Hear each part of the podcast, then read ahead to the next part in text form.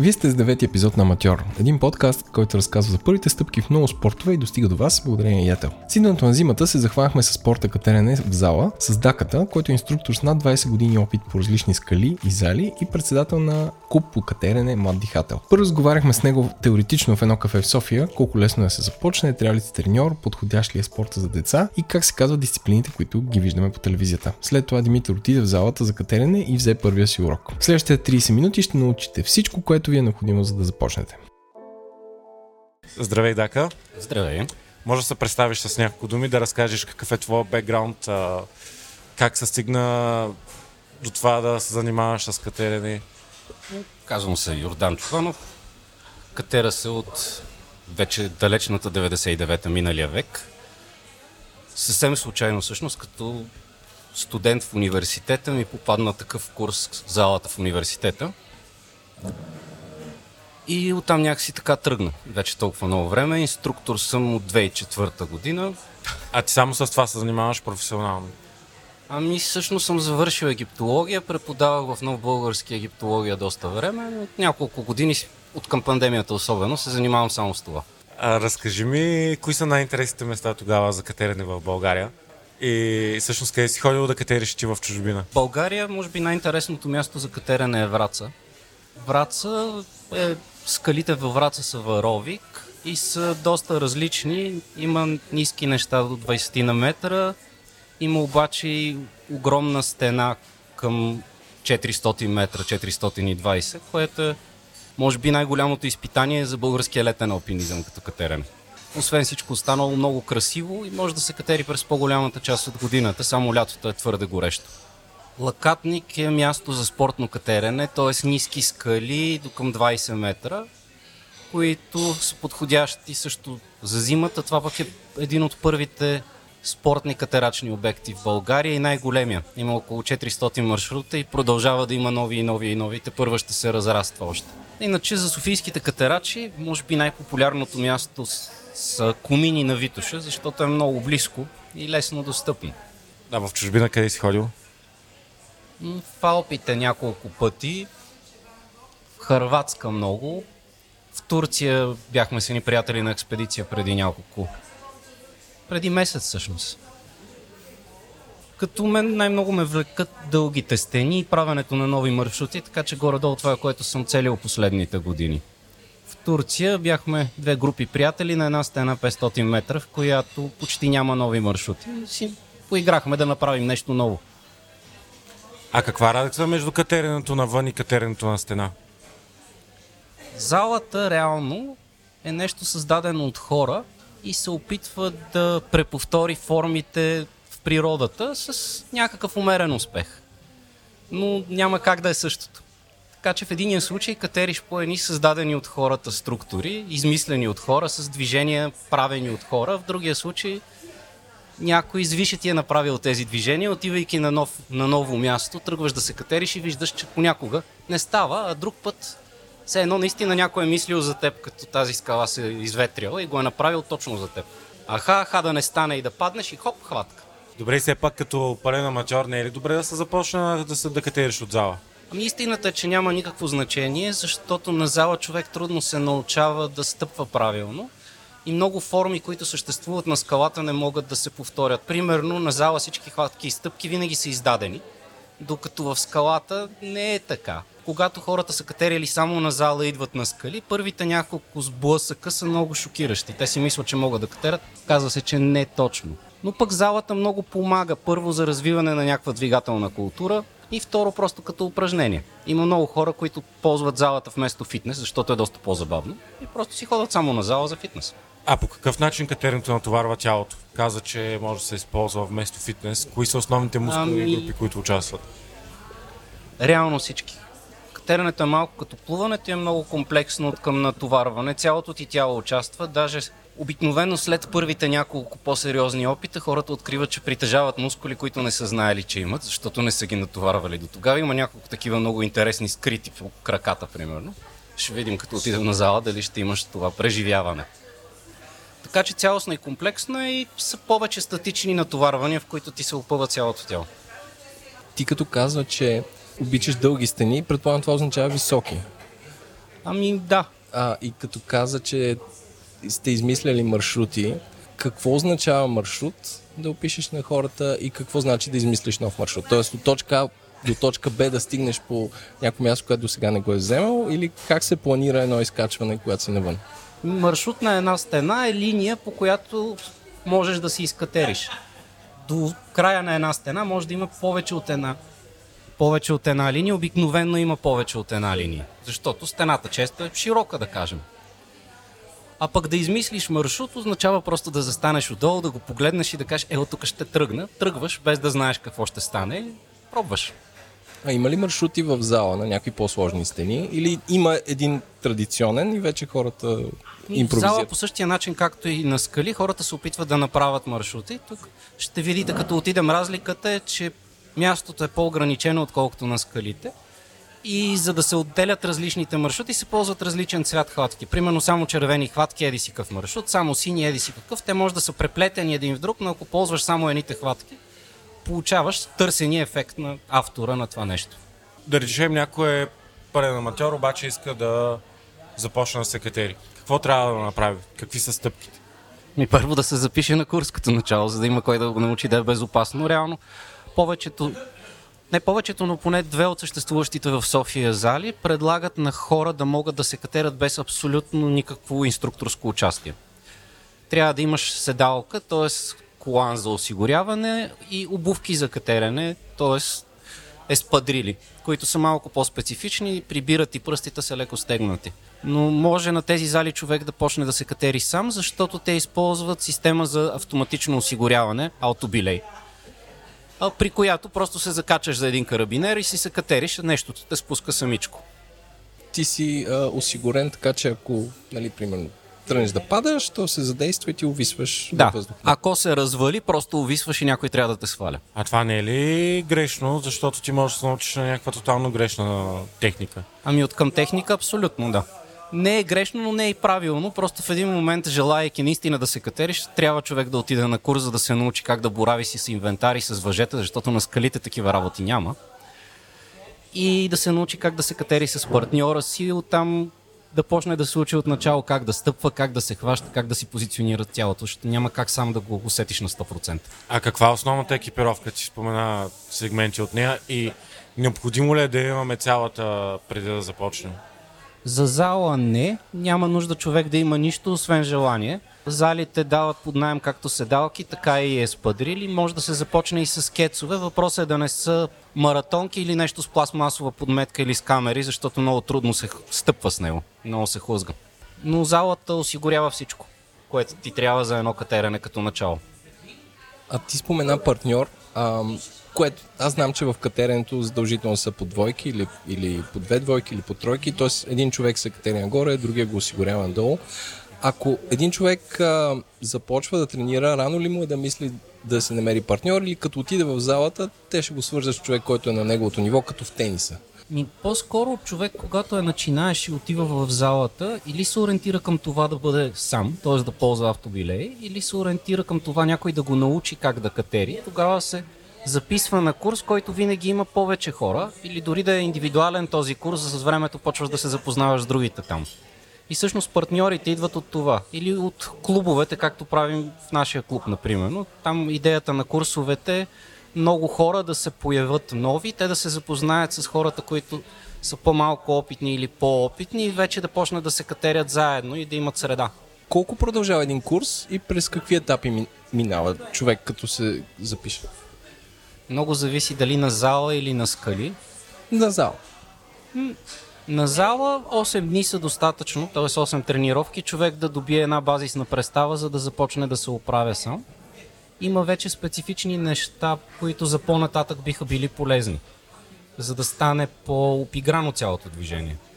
Като тук ключа е бораването с инвентар всъщност, за да можеш да водиш, т.е. да катериш, когато сте двама първи и не въжето ти да идва отдолу, а ти да си го закачаш сам.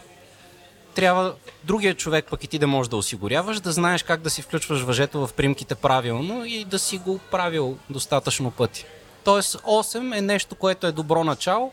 Към това може да се добавят разни индивидуални тренировки след това за хората, които не се чувстват, че са се че са не са достатъчно уверени в рамките на тези 8 пъти да продължат самички след това. Но 8 пъти, това е един час ли?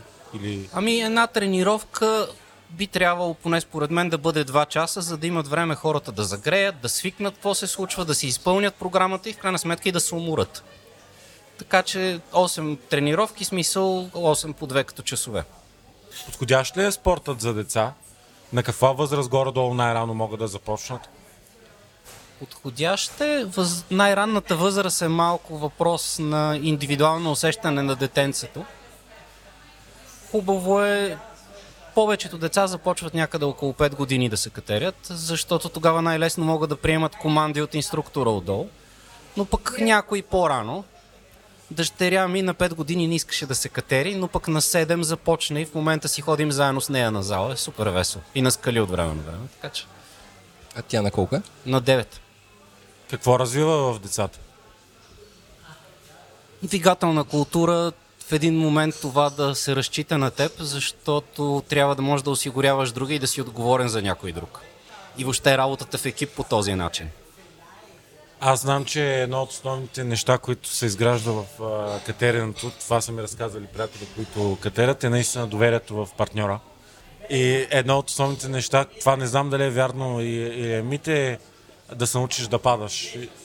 Да имаш доверие в партньора. Нали, качаш се горе на стената, например, и просто се пускаш. Защото все пак не е естествено да се пуснеш. И според мен има разлика между скачане и падане. Скачането е когато, както ти каза, да скочиш. А падането е просто правиш движение, не можеш да го направиш, падаш. Да, за скачане имах. Аз катера малко над 20 години и да ти кажа, страх ме да скачам. Без значение колко добър е човека долу, който ме осигуря, просто е страшно да се изхвърлиш във въздуха. Знам, че е безопасно, но пак си е страшно. Така че... Тоест, кога, в какви ситуации се използва? Много-много, според мен. А в какви ситуации се използва скачането? Когато нямаш... Стигнал си до момент, в който ни нагоре, ни надолу. Седиш някъде блокиран, по-добре е да се хвърлиш, отколкото да седиш още и да се измориш още повече. Това не е сезонен спорт, нали? Залите можеш да катериш през цялото време. На залите, да. Повечето работят целогодишно, само университетските почиват по празници. Коледа, Нова година. А кога е сезона навън? Ами сезона навън пак е целогодишно, в зависимост от това какво се катери човек. Очевидно за зимно катерене сезона е зимата. За лятно катерене става през цялата година. Реално в България последно много се стопли до такава степен, че зимата може да се ходи и да се катери по тениска на лакатник. Имаме традиция в клуба да изпращаме нова година с катерене на лакатник и до сега само веднъж сме били с дебели дрехи. Тъй като там стената е южна, респективно като е напече слънцето, си става топло дори през зимата. Разкажи ни повече за клубовете за катерене. Каква е ролята? Ти каза, нали, че организирате курсове и те са част от клуба, но каква е ролята, когато човек се запише в клуб, членува? Да, задах си въпрос. На първо място просто социална среда и хора, с които да споделяш това, което обичаш, както всички други клубове. Може би във времето на социализма това е било и начин хората въобще да могат да имат инвентар, но сега всичко е достъпно, всеки може да си го купи и просто среда. Моята идея винаги е била да няма някой човек в клуба, който да каже нямам с кой да се катера сега. Как се изгражда маршрут всъщност? Стана много сложно, зависи какъв е стила на маршрута. Кажем, алпийските или традиционните маршрути се ползват релефа на скалата, за да се осигуряват. Има едни устройства, които можеш да сложиш в цепката, да ги заклещиш хубаво и те биха задържали като паднеш, а втория, т.е. катери се по двама души, когато катеря втория, той ги маха и на скалата не остава материал. А пък ако слагаш анкерни болтове и лепени клинове, те вече не ползват релефа на скалата, а се слагат на здраво място. За тях се пробива дупка с морбашина, те се зачупват вътре и остават там, докато... Завинаги уж. Като имат живот 100 години по принцип. Тези неща остават. Имаме маршрути, които са ковани само така. Това обикновено са спортни маршрути на места, на които това е разрешено. А и човек просто катери с примки и се осигурява. Другото вече е алпинизъм по-скоро. Тогава, когато сам се слагаш цялата осигуровка и сам си я носиш и се стараеш да оставаш по-малко метал в скалата. А опасно ли? Катеренето на стена по-скоро не е опасно, но има едно но. В момента, в който човек е на 2 метра от земята, ако не внимаваме и не се пазим един друг, става опасно. На залите, които имат тези автоматични системи за осигуряване auto-bilay, най-опасното е човек да забрави да се включи в карабинера и да тръгне без такъв. Случва се веднъж на няколко месеца. В залата има някой, който е отговорен да внимава за всички да са се включили, но и той понякога се разсейва от безделие. Така че това е основният риск в зала. А на скали хубавото е, че човек си избира колко опасно да бъде, т.е. какъв риск да поеме. На спортните маршрути всичко е осигурено, точките издържат по 2 тона и половина и като цяло не е опасно, ако се внимава. Отново уточнението, че трябва да се внимава, докато отивайки нататък и занимавайки се с алпинизъм, вече опасността си нараства неизбежно. Особено когато ти сам си слагаш осигуровката и всяка грешка вече може да е много опасна. Но има адреналин. Ами то адреналина пречи в катеренето, затова това с екстремните спортове малко объркващо гледна точка на катеренето. Пречи, защото те кара да си прибързан и рязък, а в катеренето трябва да си спокоен и да се движиш плавно и да обмислиш какво правиш, да не се хвърляш напред. И има... Когато се катерят дълги маршрути, има нещо като синдрома на първото въже. Много е гадно първото въже. Първите 40 минути, докато изхвърлиш адреналина от тялото си, после вече ставаш малко по-готов да се справяш с това, което идва. Така че страх да, адреналин не, ако може. Мислиш ли, че влизането на един вид катерене в зала в Олимпиадата ще промени спорта? Като цяло много малко, но най-вероятно не съм прав. Може би ще го популяризира със сигурност. В някаква степен сред децата, може би, състезателният тип катерене е всъщност много малък елемент от цялото катерене. Случва се само в зала и е за много млади хора. Както и всеки друг професионален спорт, всъщност след 30 години много малко остават само най-добрите. Повечето се преориентират или спират изобщо да катерят, или почват да катерят на скали и да правят чудеса от храброст. Но тази форма, която е нужна за състезания, няма как да се поддържа дълго време. Някой вече, примерно болдър катеренето, това е катерене на ниски неща без въже, така го правят на състезания, че да изглежда атрактивно. Тук почва все повече да прилича на паркур. И там усилията, които се полагат, са брутални, за да не се щупиш. А всъщност какви са видовете спортно катерене? Горе-долу симулират това, което се случва и на скали, но едното е болдър катерене, т.е. катерене на ниски неща, ниски стени, щях да кажа, ниски платформи до 4-5 метра, от които се катерят без въже и отдолу има меки дюшеци, на които да си паднеш. И се измерва време, т.е. самото състезание за колко секунди ще го качиш. Не. Или не? Измерва се докъде е стигнал човека, а времето е за да не става много скучно. Тоест дават им някакъв брой опити в рамките на време, защото иначе, ако поседиш един час, се ще го минеш. Евентуално, и за да не седат по един час, им дават 5-6 минути, за да е по-атрактивно. А след болдър катеренето е катеренето на трудност. Катеренето на трудност е всъщност това, което на скали се нарича спортно катерене, т.е. ниски неща до 20 на метра, а с вече накачени примки, максимално трудни. Отново се гледа до кой ще стигне най-високо. Ако двама души стигнат края на маршрута, вече се гледа време, какво го е направил по-бързо. Това си е най-класическото катерене и е най-малко атрактивното за гледане всъщност. Към това се добавя катерене за скорост. Катеренето за скорост се случва на един много идиотски маршрут. Той вече е един и същ от години. Трябва да се заучават едни движения и да се търчи по него. Това има най-малко общо с катеренето на скали изобщо. Тези три неща ги бяха вкарали на последната алпиняда в едно. И беше много трудно за състезателите, защото ако си добър на скорост, не си добър с болдерите. То просто се изисква различна физика. И обратното, респективно, и хората много се мъчиха. Имаше няколко контузии такива от пренапъване. И другото, още една дисциплина всъщност има за катерене, за състезателно катерене, която не влезе в Олимпиадата, което е симулира зимно катерене. Катерите с котки и сечива от много трудни маршрути. Там има много акробатични движения и набирания на една ръка, така че също е по-забавно за гледане. Може да го включа в зимните олимпийски игри някой ден. Да, това ще я да питам, в коя олимпиада отива. Благодаря. Ами това е. Добре, благодаря ти, Дака. И аз благодаря. И да отиваме към залата. Аматьор достига от вас благодарение на Ятел. В студеното време също можеш да си намериш ново хоби. И Ятел са съгласни. Студеното катерене е супер активност, която те завладява още от първи опит. Да не говорим за ползите, които ти дава. А с смарт часовник Samsung Galaxy Watch 5 Pro LTE и услугата multiSIM няма да губиш темпа на стената. Изкачвай си маршрута и отговаряш на важните разговори едновременно. Слагай часовника и се покатери свободно нагоре. MultiSIM от Ятел се предлага и за Android, и за iOS устройства. Повече за MultiSIM и за часовника вижте в бележките на шоуто. Здрасти. Това, което в момента какво правим сега в момента? Да направя е да ти оплета седалката, защото някой я е прибрал много нечовешки последно. Като в общи линии концепцията е... Залата е споделена с зала за бадминтон. И затова може да чувате и малко нестандартни звуци, които ще бъдат в някои от следващите епизоди по... Това си го намушваш така и след което си вкарваш двата крака вътре. Като тези катерами трябва да останат отвънка и да не се преплитат. Кръстният колан трябва да ти мине над тазобедрената става, за да не можеш, ако се обърнеш главата надолу, да излезеш от седалка. Да, всякакви неща трябва да излязат от джобовете. Като дигаш максимално кръчорите до читала, трябва да е стегнато, да не убива. Да можеш така да си прекараш пръста свободно и да не... Добре. Да не изпитваш болка. Така добре ли ти? Добре ми е. Може малко да го отплавим или да го стегнем. Супер ми.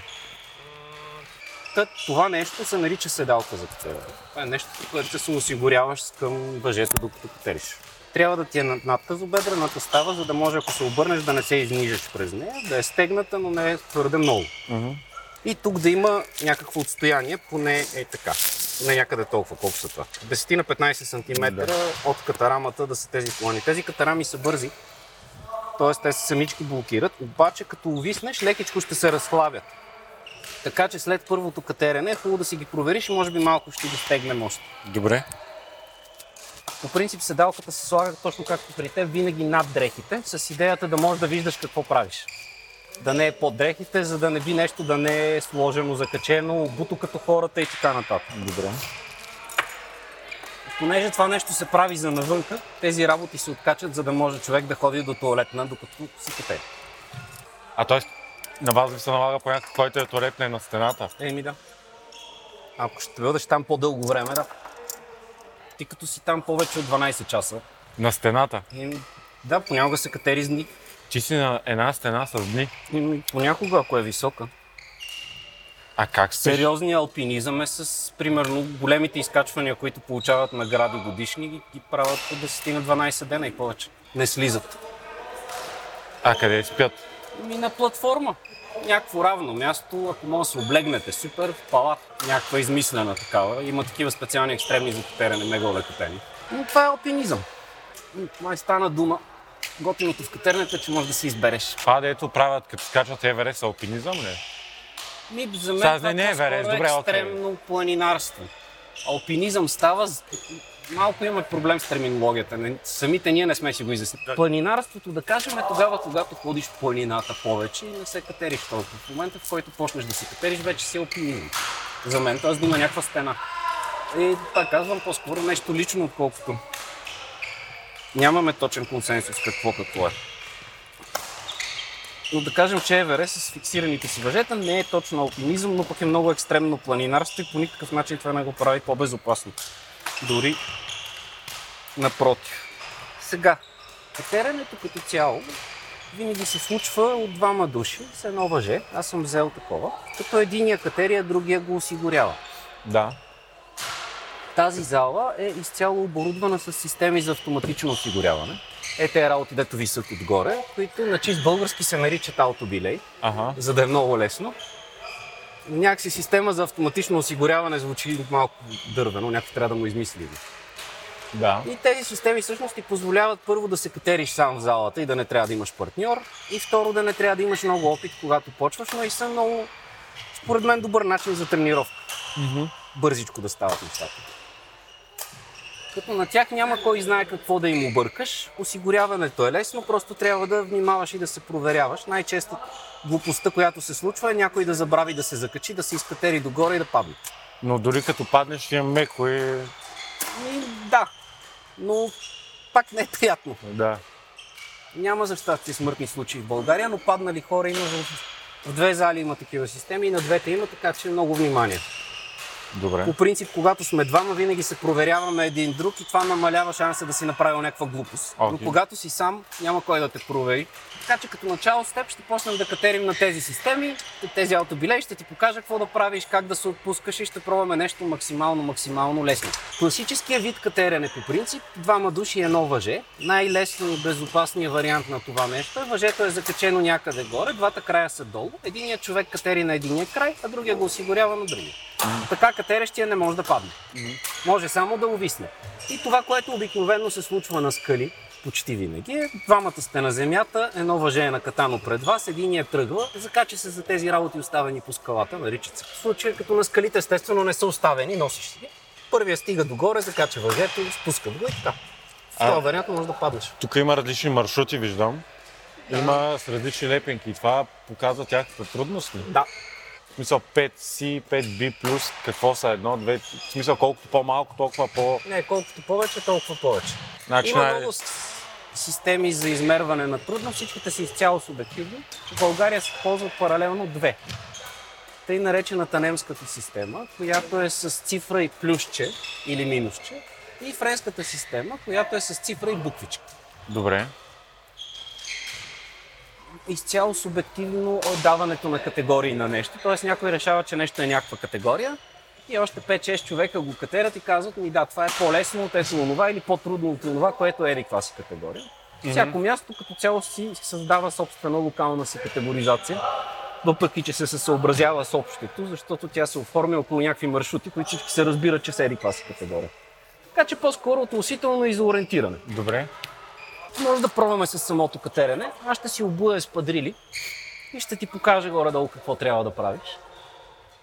И после ще пробваш ти. Първото важно е, стъпва се само на палци.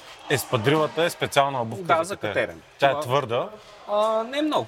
Не е нужно да е твърда. Какво е по-специалното? Гумата е особена и ти стиска краката така, че пръстите да си свити и да можеш да стъпваш на много малки топлийки. Та едното е стараеш се да стъпваш на палци, старай се да не се дърпаш на ръце, т.е. колкото повече време ръцете ти се да свити, колкото повече се изморяваш.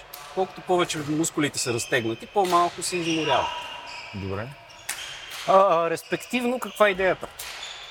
Намираш си две стъпки, без да се изправяш нагоре, си подреждаш краката, избутваш от крака, хващаш се и пак. Гледа Добре. Се основно надолу, противно на всякаква логика. Целта да гледаш надолу е да си уцелваш стъпките. Сега това, което ползваме в зала е магнезий. Идеята му е да ти изсуши ръцете, т.е. да измучи влагата от ръцете ти, за да не се потиш докато се катериш, защото когато се потиш се хлъзгаш. По принцип два варианта магнезий за зала, това е по-удачно. Нарича се течен магнезий, просто е добавен и спирт към цялата смес. Идеята на това нещо е, че понеже е течно, оставя по-малко прах. Другия магнезий, който се ползва на скали, нали, това няма как да си го носиш в джоба, една турбичка се слага и вътре има магнезий на купчета, който е по-прашен и си бъркаш в нея, за да не ти се потят ръцете. Забравих моята турбичка. Не си го слагай сега, да. Добре. Не си го слагай сега, защото като си го сложиш, той ще работи към 10 на минути максимум. Т.е. за едно изкачване би трябвало да ти се изтрия. Добре. Така, как се борави с това нещо и къде да си го слагаш? С auto-bilay. Слага се на ринга на седалката. Това е този ринг, който обхваща крачолите и горната част. Okay. Всичките тези карабинери са с автоматична ключалка, която е с строен механизъм. Т.е. трябва да направиш 3 движения, за да отключиш. Идеята е, ако като си отъркваш карабинера в скалата, респективно стената, да не може да се откачи от само себе си, което не би било приятно. Как работи auto-bilay? Въжето се движи свободно нагоре и надолу под определено натоварване. Идеята е, че за да те задържи, трябва да го натовариш рязко. Малко е шокиращо. Реално трябва да се изхвърлиш рязко, за да спре. Защото иначе, ако бавно се отпускаш и слизаш надолу, т.е. се откатерваш, въжето ще откатерва с теб. Всичките тези системи, първо, че се проверяват тук в залата, понеже вече не са чак толкова нови, има редовно по някой, който е на профилактика. Ти като го се катериш, идеята е, първоначално няма да стигаш догоре, ще се разберем за някаква височина, от която да се пуснеш, просто да видиш как. Колко метра е тази стена? Между 10 и 12 трябва да бъде. Е, така изглежда това нещо. Слагаш си малко. В принцип трябва да се разклати преди това и си го намазваш на ръце. И то в началото седи е такова някакси митики. Все едно не си го сложил. Обаче, като помахаш малко, трябва да го изчакаш да спре да бъде мокро и да ти потие в кожата. Магия. Има всякакви маршрути. Почваме с маршрутите, на които пише 4. Тоест най-лесно. Стълбичка като за деца, независимо от това как ти се получава, може да пробваш и по-трудни неща. Какво исках да кажа? Хванал съм се горе, ръцете са ми ясни. Мога и тук да се хвана. Yeah. Гледаш надолу, стъпвам с палци на тази стъпка, карвам кръка и сега имам два варианта от тук. Мога да направя така и ще се набера на ръце. А мога, без да си свивам много на ръцете, да дигна и другия крак, да се избутам. Хващам горе, гледам. За да се пуснеш, трябва да стане рязко, защото ако се опитам плавно, нищо слиза с мен, нищо не става. Пускаш се рязко, хващаш въжето с две ръце. Краката трябва да са ти по този начин изпънати към стената, за да не си ужуриш коленето. Затова ти показвам като идеята. Първо ще пробвам да скоча от ниско. Да, нали това си говорихме. Стигаш до някъде, до първа, просто втора, до третата примка. Ами не е нужно просто да скачаш, но за да не се шокираш много, просто хвани въжето с две ръце. Okay. Затова така ти го показах. Най-лесно е. Ако ти стане страшно, не гледаш надолу. Добре, сега ще пробвам. Добре, спирам да ти обяснявам две думи, разбрах. Добре. Гледай си краката. Оп. И малко стъпка. И сега просто скачам. Хвани въжето с две ръце, да. И това ще ме задържи? Да. Ето бавно те сваля. Найс. Окей, всичките добре. Тези автобиле имат някакви все пак ограничения в килограми. Мисля, че 120 беше горната граница и 30 или 20 или 30 беше горната, може би 20. Признавам си, смисъл супер много се развълнувах такова, защото ти си на високо и е много неестествено да скочиш. Да. Когато се катерят двама души, го няма това пропадане. Ще покажа малко по-късно. Това е просто, не знам, знам, че за тебе е нещо everyday, обаче... Не, много е неприятно. Не обичам да катеря от скилс. Не, същото е. Не е много приятно да катериш на тези устройства. Когато сте двамата, нямаш това пропадане. Вторият е задържа на едно място. Идеята е, че си на високо и че може да... че трябва да скочиш, за да седиш. Е много интересно. Ще пробвам да отива по-нависоко. Иди догоре. Догоре? Да. Малко страшно. Не дей да гледаш надолу просто. Добре. Качвам си.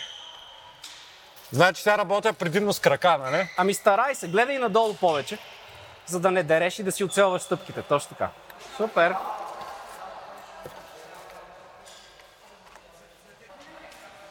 Доста е вълнуващо. Та дума сигурно използвам най-много от всички думи в подкаста. Сега се качих доста нагоре и сега трябва да скоча от 15 метра. Това вече е малко страшно. Давай смело, раз, два, три, йоло. Браво!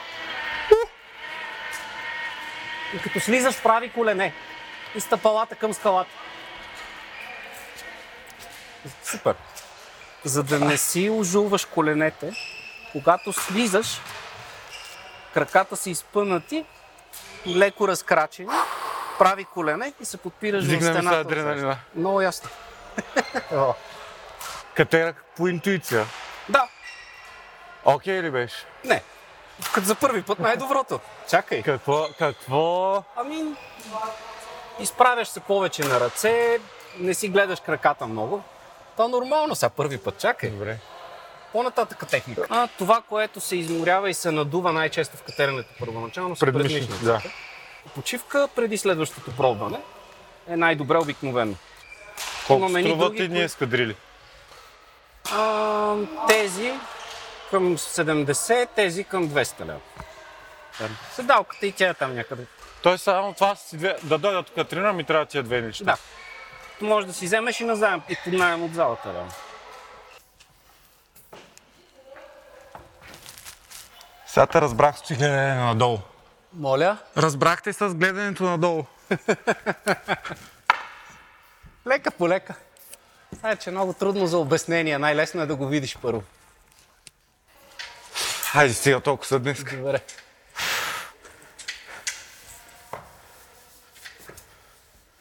За първ път не мисля, че беше чак трагично. Не, добре, просто нормално много да се умееш. Няма как. Вие слушахте Аматьор, подкаст, който е продукция на Говори интернет и Ятел. Не забравяйте да посетите сайта amateur.bg с източка за допълнителни големи снимки, видеа и допълнителна информация за всеки един от спортовете. Или да предложите свой спорт. Продуцент на броя Димитър, гост ни беше Йордан или Даката, аудиоредакция от Димитър Панайотов, мастеринг от Антон Велев. Музиката ни е от изпълнителите Кит Пени, Астромаус, Карима и Бикспи. Ако този подкаст ви харесва, преди всичко го препоръчите на приятел. Може да оставите ревю в iTunes или Spotify, това ще ни помогне повече хора да го намерят. Също така добре е да ни пишете си идеи за предложения за вашата следваща стъпка или първа стъпка на info@govori-internet.com.